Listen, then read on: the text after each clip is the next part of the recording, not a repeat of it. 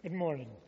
Our scripture this morning is Numbers 21, verses 4 to 9. From Mount Hor, they set out by the way of the Red Sea to go around the land of, land of Egypt. And the people became impatient on the way, and the people spoke against God and against Moses. Why have you brought us up out of Egypt to die in the wilderness? For there is no food and no water and we loathed this worthless food. Then the Lord sent fire servants among the people, and they bit the people, so that many people of Israel died. And the people came to Moses and said, We have sinned, for we have spoken against the Lord and against you. Pray to the Lord that he take away the serpents from us. So Moses prayed for the people, and the Lord said to Moses, Make a fire serpent and set it on a pole, and everyone who is bitten, when he sees it, shall live.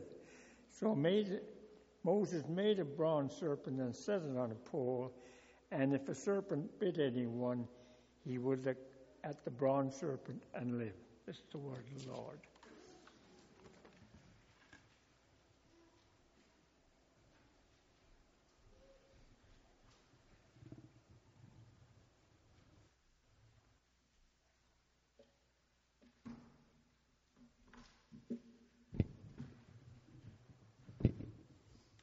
Well, it's uh, my pleasure this morning to introduce our guest speaker for this morning.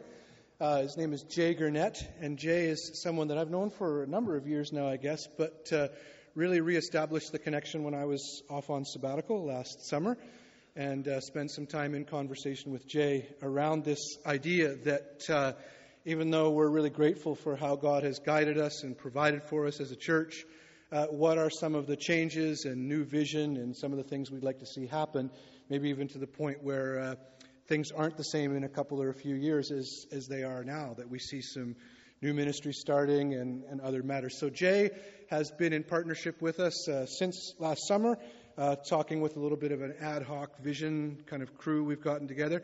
And then uh, today, Jay is coming uh, to a meeting this evening with some elders and, and, and some leaders for the church uh, at, at, at, our place. So, so we're pleased Jay's in town for a number of things. He's always doing uh, tons of too many events, and you're probably late for something already. Um, but uh, Jay's become a, a, good friend and partner yeah. in the gospel as well. James Kopp and I, James being one of the elders at the church, are going to a conference, and Jay's uh, part of the leadership of Vision Ministries. I think you've gotten a newsletter from them, and Jay will speak to what Vision Ministries is. But James and I are going to a conference in a few weeks in Waterloo, Ontario, and Jay will be one of the presenters there as well. So, Jay, come on up and just pray for you and for the hearing Super. of the word. Thanks, Todd. And many of you have known Jay a lot longer than, than I have, of course, because the connections go way back. Right? And, I, and I'm a lot older as well. So. Thank you, Lawrence. Let's pray. So, Heavenly Father, we pray uh, for Jay as he brings your word to us. We pray that we often say that your word would be open to us, but of course, our, our first prayer is that we would be open to your word. And so we pray that you would, by the presence of your Holy Spirit, grant favor in the speaking and the hearing, the listening and the doing. And so we pray, Heavenly Father, for Jay as he, as he comes to share with us that we would know by your presence and power that uh, we are in this work of your gospel together. And we thank you for him taking the time to do this. We pray these things in Christ's name. Amen. Thanks, Sir Todd.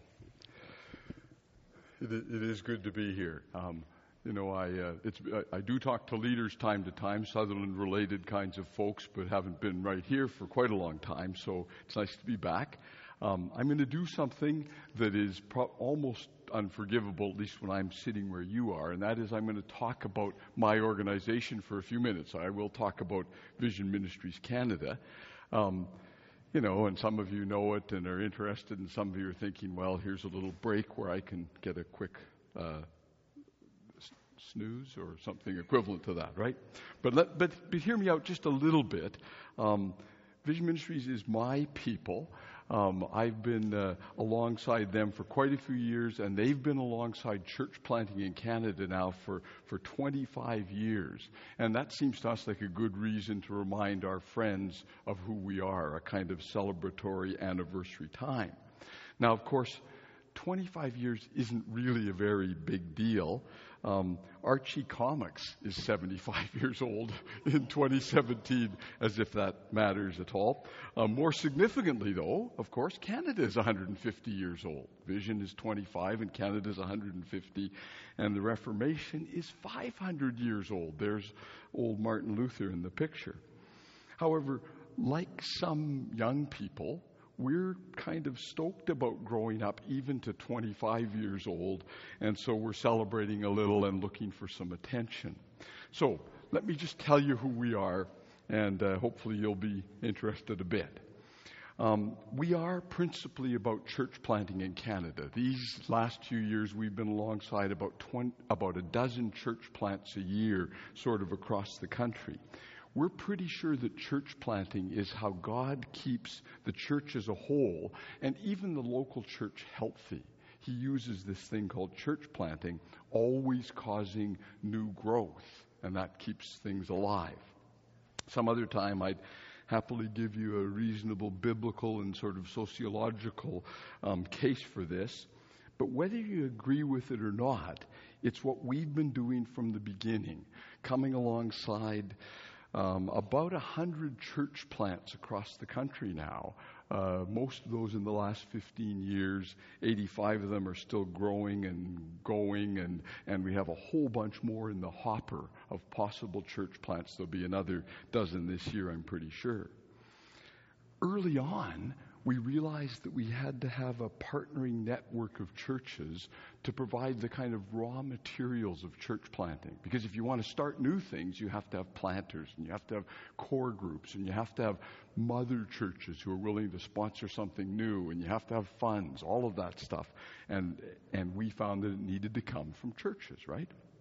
I, I've come to love a phrase I learned from philosopher theologian John Franke where he talks about this thing that he calls interdependent particularity. It's a weird pair of words, right? But, but we think that independent churches can stay themselves. They can have their own particularity, right? They can be who they are, but move a little distance along the continuum from independence towards interdependence. And when they do that, they can accomplish great things together when there's a little bit of interdependence amongst particular kinds of churches. For example, we put together an initiative with, with 18 churches across Canada about four years ago, gradually grew to about 18. Uh, BC churches, Granville Chapel and University Chapel and Lambrick Park Church, they're all part of that. Some of you may know some of those other groups. All of them throwing a little bit of money into a common pot right? And then once or twice a year deciding how to spend that on new initiatives. Well, you know, just four years later, from those 18 churches, there have been 18 brand new churches birthed, right? And this was from a group of churches that leaders that hardly knew each other or barely had been introduced, but they just started to do something together, right? And the end result was a whole bunch of new things. Um, here's the uh, the first three 2017 initiatives that were approved last November. So here's just some examples of things that are happening across Canada from those. That's just part of what Vision Ministries does, but from this thing we call moving the mission forward. That first slide is of Kevin and Carolyn Jolly and some of the of some of the kids from their Halifax North End Parish church plant. It doesn't actually have a name yet, but uh, but that's who they are. They're creating an actual church these two, plus their friends, have been leading running and reading kinds of clubs and youth groups for a few years now. There's some of those kids from the north end of Halifax. VMC partner Grace Chapel in Halifax, plus little Mulgrave Park Baptist Church are working together to develop an actual church plant, not just some good work that's happening in the neighborhood, right? Hooray for good work and caring for kids. That's right stuff for Christians to be involved in. But now there'll be a church in that community as well. Four weeks ago, I was in Burlington, Ontario. Paul Miller and Angie Kingswood and friends. That's, that's Angie with her kids. Paul had, and Elizabeth have four of their own. They're, they're creating the next door worshiping community in the Aldershot community of, of uh, Burlington, right? again, lots of good work was already being done there. The uh, rolling horse bike shop and a good coffee shop, but now it's time to actually worship together. And so, Vision Ministries Canada, the, most of the money is coming from Forest View Church Without Walls, the partner of ours there. But we're adding to the storefront, and there's a second one attached, and now there's going to be a decent kitchen and a good worshiping area where people can gather in groups like something like this just a really fun to see these things, these things come together. You know, good things start being done, and then they grow into actual communities of followers of Jesus. And finally, uh, for this morning anyway, Dave and Shana Morgan, and that's with Joa and Liam and Jude. They're doing what's called an Eden project in the Whalley district of Surrey, right? So much closer. So we were talking about something funded in Halifax and something funded and coached in Burlington and something that's happening now in Surrey. Um, it's a complicated district, Whalley, right?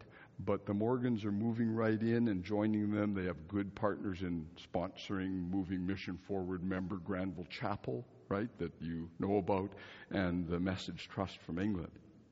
So that's part of why I'm here. I, I love to push churches to grow towards the practice of interdependent particularity, right? I say, why couldn't we work some more together? I'll be talking about moving the mission forward Vancouver at a pastor gathering tomorrow in Vancouver. Um, saying, could Vancouver area churches that we know all get on side and maybe put some extra money into Eden Whalley, for example? Let's get that thing planted down there in Surrey. We're doing this in 14 regions across Canada, believing that if churches across the country can collaborate, why not churches in various regions of the country? And a side benefit is that churches grow and thrive even if they're only peripherally interested in church planting. The biggest study ever of church planting in the United States and a separate one in Canada were done last year, and both of them said that if churches were even interested in talking about planting, putting a little bit of money in, they themselves would grow and thrive. So it's quite an intriguing thing that this always happens when churches are oriented to do to these new things that God wants to birth. That's what we do. We work away at church planting. We also care about a partnering network, so it's nice to be here and kind of get closer and be better friends. Um, one final thing you have a copy of that newsletter, right? And so if you don't uh, want to take the hard copy home, there's a, a site that you can read it from. We just produce that three times a year. We're happy to send it to you. The key thing about it is don't read everything, just be in touch, right? I'd way rather talk to you about the stuff after the service this morning or any other time. There's contact information, you can find it in there. Okay. The advertisement is done. You can all get back here with me. I'll take a drink there. I simply argue that the cross be raised again at the center of the marketplace as well as on the steeple of the church. I'm recovering the claim that Jesus was not crucified in a cathedral between two candles, but on a cross between two thieves on a town garbage heap. And at a, crossroads of politics so cosmopolitan that they had to write his title in Hebrew and in Latin and in Greek. And at the kind of place where cynics talk smut and where thieves curse and where soldiers gamble. Because that is where he died. And that is what he died about. And that is where Christ's men ought to be and what church people ought to be about. Right? Do you, you hear those wonderful words of George Morgan? You can go to that second slide, Amanda, if you want, right? Um, I simply argue that the cross be raised again at the center of the marketplace because that's where Jesus was crucified, right? At the kind of place where cynics talk smut and thieves curse and soldiers gamble. That's a little picture of a poster that came into my possession about when my first little girl was born, and she's 36, right? Um, and it's been beside my my desk in my office for all the years basically since. I think it's important, this little piece of prose by George MacLeod, poetic kind of prose by George MacLeod because it reminds us of a particular Easter focus that sometimes I think we forget and we should never lose. It seems to me that sometimes at Easter we sort of move towards the cross up to the time of Easter. We think about Jesus on his journey to Jerusalem. Next Sunday, you may think about him entering the holy city, right? Um, maybe spend some time in other weeks leading up to Easter thinking about his final week. And then we jump to the resurrection. As well, we should, right? We have to, of course, get there, and that's what matters to us in the most life changing kind of way. But I'd like to get your eyes particularly focused on the cross today because Jesus says that is what's supposed to happen for humans to have kind of healing and life, right? They have to somehow look at the cross. My wife Margie and I just unpacked a bunch of books that we'd stored away. And I opened up this uh, copy of Care of the Soul in the last couple of weeks. I hadn't seen it for a while. It has a nice little inscription to me and a picture of a young man whose, whose funeral I officiated at a, a long time ago. This fellow's partner, Peter, who was just a couple of years older than me and, and my friend, died a couple of years later. And that's now 21 years ago, right? So I'm talking about two guys who died 21 years ago. Peter and I had been on the faculty of Grande Prairie Regional College up in northern Alberta. We worked together for about a decade, the 1980s, but by 1995, my friend was dying from the ravages of HIV AIDS, right? So this, my friend Peter. God had dragged me kind of kicking and struggling back into the lives of him and his partner Terry in the picture. Two gay men who'd ended up in Edmonton, where I was working my way as my next job as president of Little Mount, tiny Mount Carmel Bible School. Um, so I buried Peter in 1994, confident that he'd actually put his life into the hands of Jesus. And now I'm talking to you about Peter, the fellow who wrote the inscription. Okay? So we're talking about a man named Peter. 1995, and HIV was destroying Peter's 45 year old body and, and life. So we were talking a lot about the next life, right? About God and about Jesus. And I remember one of the times when he said to me just this clearly. He said, Jay, I can't become a Christian. I'm gay, right? Obviously, now he didn't understand Christian theology yet, right? Because you don't have to be anything but a sinner to qualify to become a Christ follower, which means that we all qualify, just the same as Peter did, right? We're all those kind of people. I'm sure I could have explained this to him again in an appropriately gentle way and respectful way. Remember, those are the directions that brash old Apostle Peter gives to us about dealing with people who aren't followers, right? We treat them with gentleness and with respect. But I was getting impatient with my friend Peter. It seemed to me like we were kind of running out of time. So I remember this. I said to him, Peter, that's the least of your problems, right? You're a miserable guy. Long as I've as I've known you, you've been grumpy and kind of snobby and self centered, a bit of a diva, right? You've lost your best friend and partner. You have, a, you have a poor relationship with most of your family. You've got a rotten disease that's causing all kinds of painful infections, and you're probably going to die from it. There was lots of work to be done on antivirals in the mid 90s, right? I went on like that for quite a while and finished with a sort of nasty line being gay may be the least of your problems, right? This is just so what? And then I said, let me give you the Christian metaphor for what you need to do. We say that you come to the foot of the cross, that you get your eyes firmly fixed on that guy spiked up there, right? You look at him so intently because you need him so much, and eventually you just drop all the rest of it let it fall into His hands, which aren't holding on to anything at this point. Your stuff, your plans, some of your relationships, at least for a while, and your ego, and almost your identity, almost because we're, we're not Buddhists, right? You put it all into His hands, right? That's the seeing and the choosing that you have to do to finish this life well and live into the next world, right? You know this, right? Lots of you are followers of Jesus. You just drop it all and see him where he what doing what he did for us. I even admitted to him that most of the rest of us Christians the next day sort of slip back to the scene and we pick up our materialism or our egocentrism or our broken heterosexuality.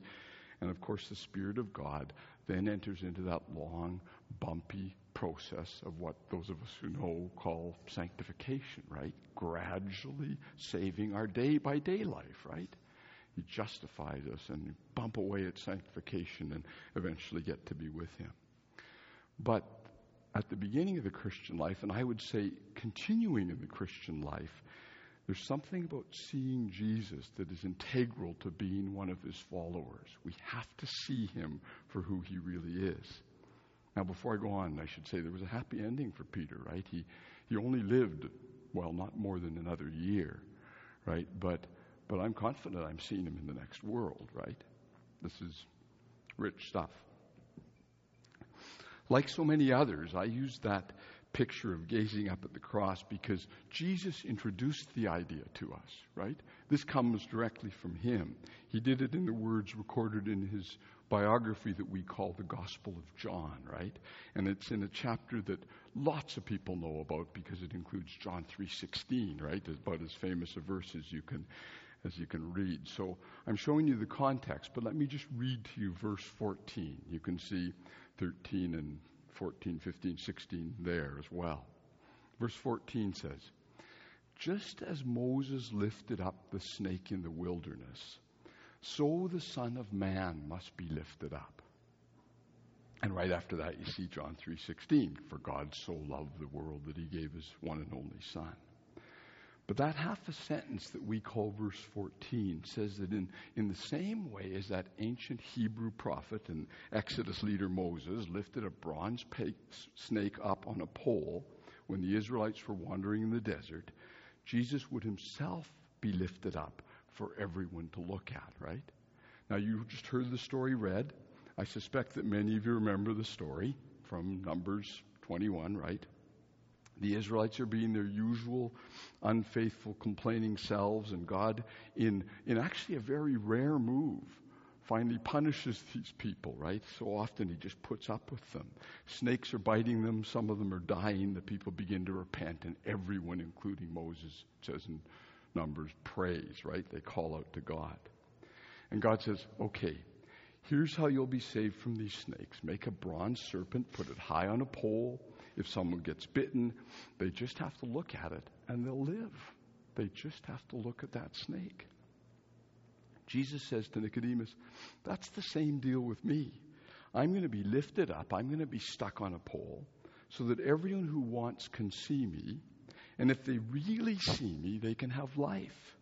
What he calls eternal life in verse 15 and 16. And, and he calls having our lives saved in John 3 17, right? So this can happen for anybody because I'm going to be stuck up on a pole as well. Jesus says, You get new life by really seeing me, by really understanding and aligning with who I am, getting a hold of what it is that I've come to do. And this is a regular metaphor for us. When we say we see something, we're talking about clearly understanding, right? Having insight into reality. Oh, I see it. Oh, I get it. Finally, I'm finally seeing what you're what you're talking about. And when you really see who someone is, you've actually gotten past seeing just the surface, right? But you're actually kind of looking right into their soul when you see them really well. You're having a glimpse of their inner reality. You've seen a bit of the, of the soul. The Hokiek and contemporary culture uh, example is in the movie Avatar, right? The old James Cameron film from seven or eight years ago.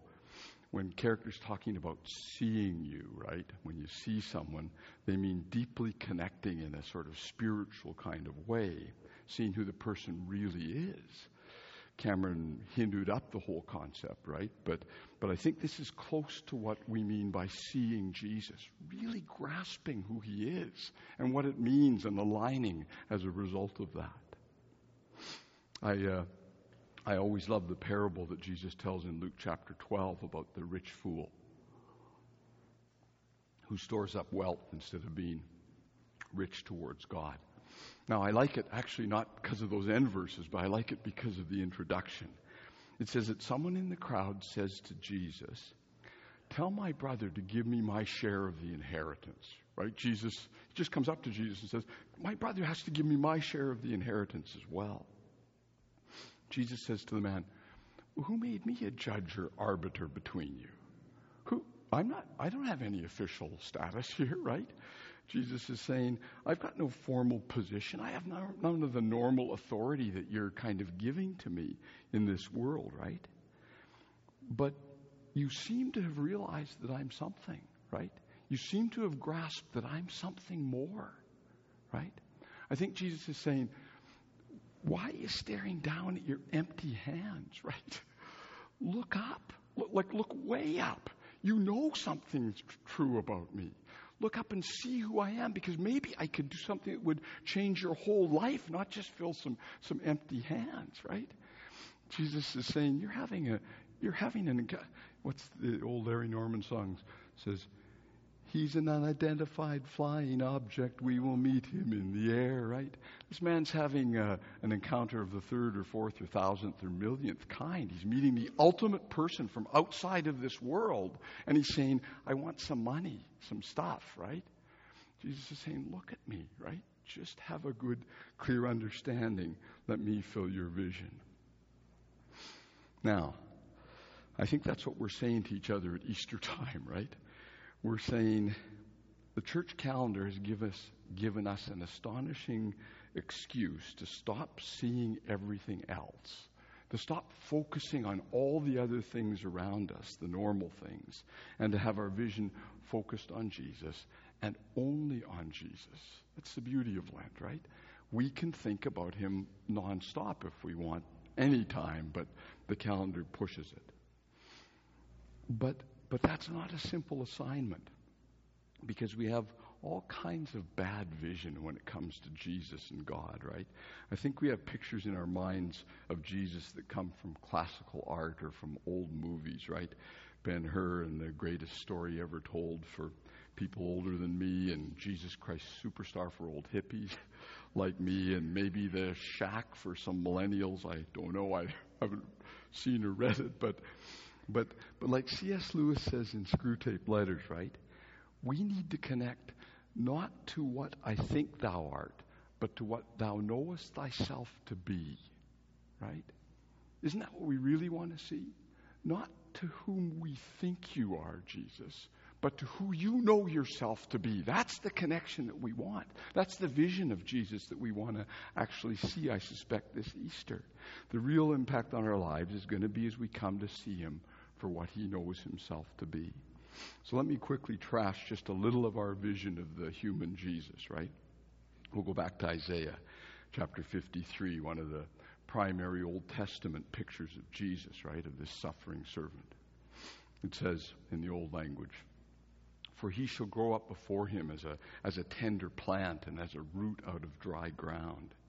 He hath no form nor comeliness. And when we shall see him, there's no beauty that we should desire him.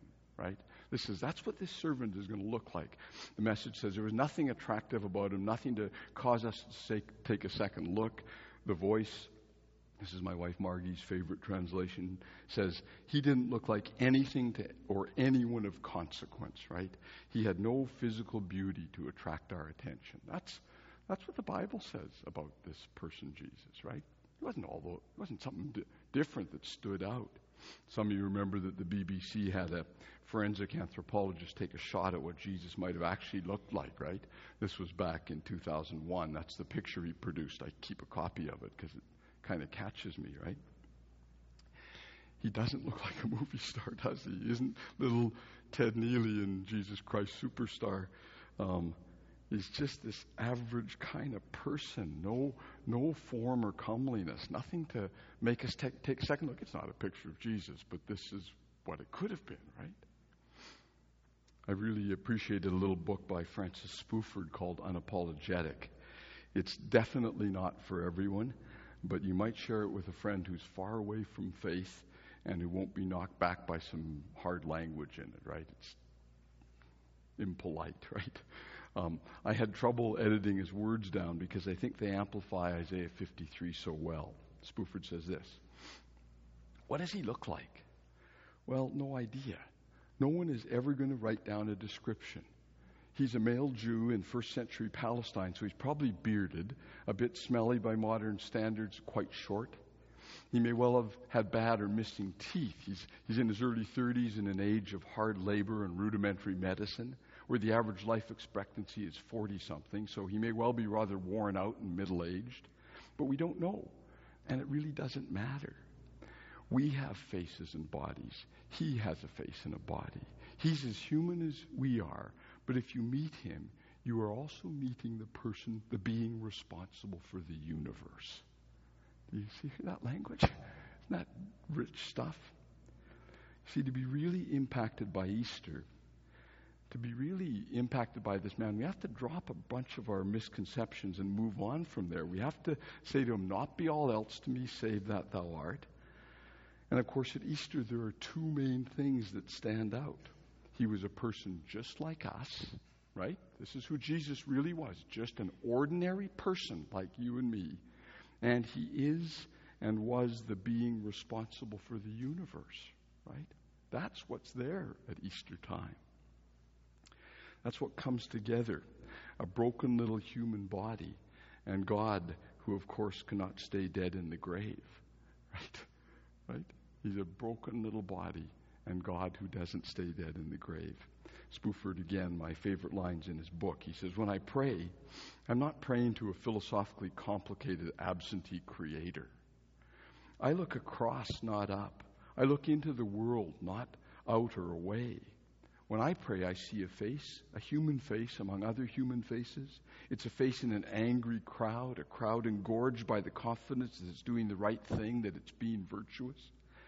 The man in the middle of the crowd does not look virtuous. He looks tired and frightened, probably, and battered by the passions around him, but he is the crowd's focus and center. The center of everything, in fact. Because if you're a Christian, you do not believe that the characteristic action of the God of everything is to mold the course of the universe powerfully from afar. For a Christian, the most essential thing God does in time, in all of human history, is to be a man in the crowd, a man under arrest, and on his way to our common catastrophe. There he is, tired and battered by the passions around him, but he's the crowd's focus and center, the center of everything, in fact. I think if we can just grasp who he is, again this Easter, right? If we can just see Jesus, who was made lower than the angels for a little while, now crowned with glory and honor, right? Down here with us, crowned with glory and honor because he's God. That's the experiment I'd like to call you to for the next couple of weeks if you haven't been doing it already. Turn your eyes upon Jesus, open the eyes of your heart see him fully human, weak and torn and damaged, body given for us. Enter in and view as clearly as you can his power and glory and his resurrection, right? What a wonderful juxtaposition. what a wonderful truth about who this person was. And then, back to the start and to finish, we, we raise the cross, right? Then we be like Moses and we lift up this person on the cross in a sense, at home and at work and, well, everywhere else. I think that for many of us, the Great Commission happened 40 days after Easter, sort of as an afterthought, right? But, but my favorite version of it is in John chapter 20, right? So this is Easter night. These are the first resurrection followers in, in ever, right? They've, they've grasped the resurrection. And Jesus, that night, just hours after it happened, comes to them and he says in John 20, verse 21, right? I think he says, Peace be with you, right? He says, It's okay.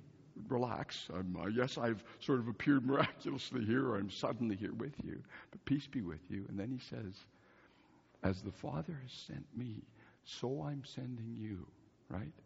The first thing these people hear is, Now the cross has to get raised out there where you are just like I came into this world and drew attention, right? By being lifted up.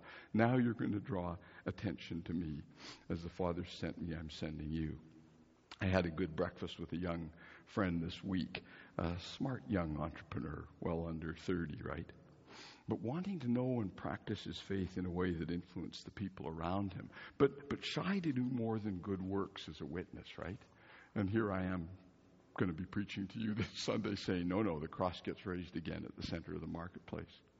I told uh, Jeremy how I manipulate myself into what eventually almost always ends up being good conversations. I said, however you can, just try and slip in the name of Jesus. And he said, well, how do you, how do, you do that? I said, well, I sometimes say, if we're talking about anything, I say, well, I wonder, I wonder what Jesus would think. And then I just drop it and walk away or whatever. And, and, and you know what? It starts conversations if you just get that name there. I couldn't think of how to show you this text, right? I didn't know how to, so I emailed it to myself and I got a screen capture and I put it in the slide because old people figure out ways to work around tech, right? So anyway, but here's the text that Jeremy sent me the, the next day. He said, I just mentioned Jesus in a conversation with a bunch of coworkers. I'm, I'm excited to hear where the conversations went went after that. Because I simply argue that the cross be raised again at the center of the marketplace as well as on the steeple of the church. I'm recovering the claim that Jesus was not crucified in a cathedral between two candles, but on a cross between two thieves on a town garbage heap. And at a crossroads of politics so cosmopolitan that they had to write his title in Hebrew and in Latin and in Greek, and the kind of place where cynics talk smut, and where thieves curse, and where soldiers gamble, because that is where he died. And that is what he died about. And that is where Christ's men ought to be, and what church people ought to be about. Amen.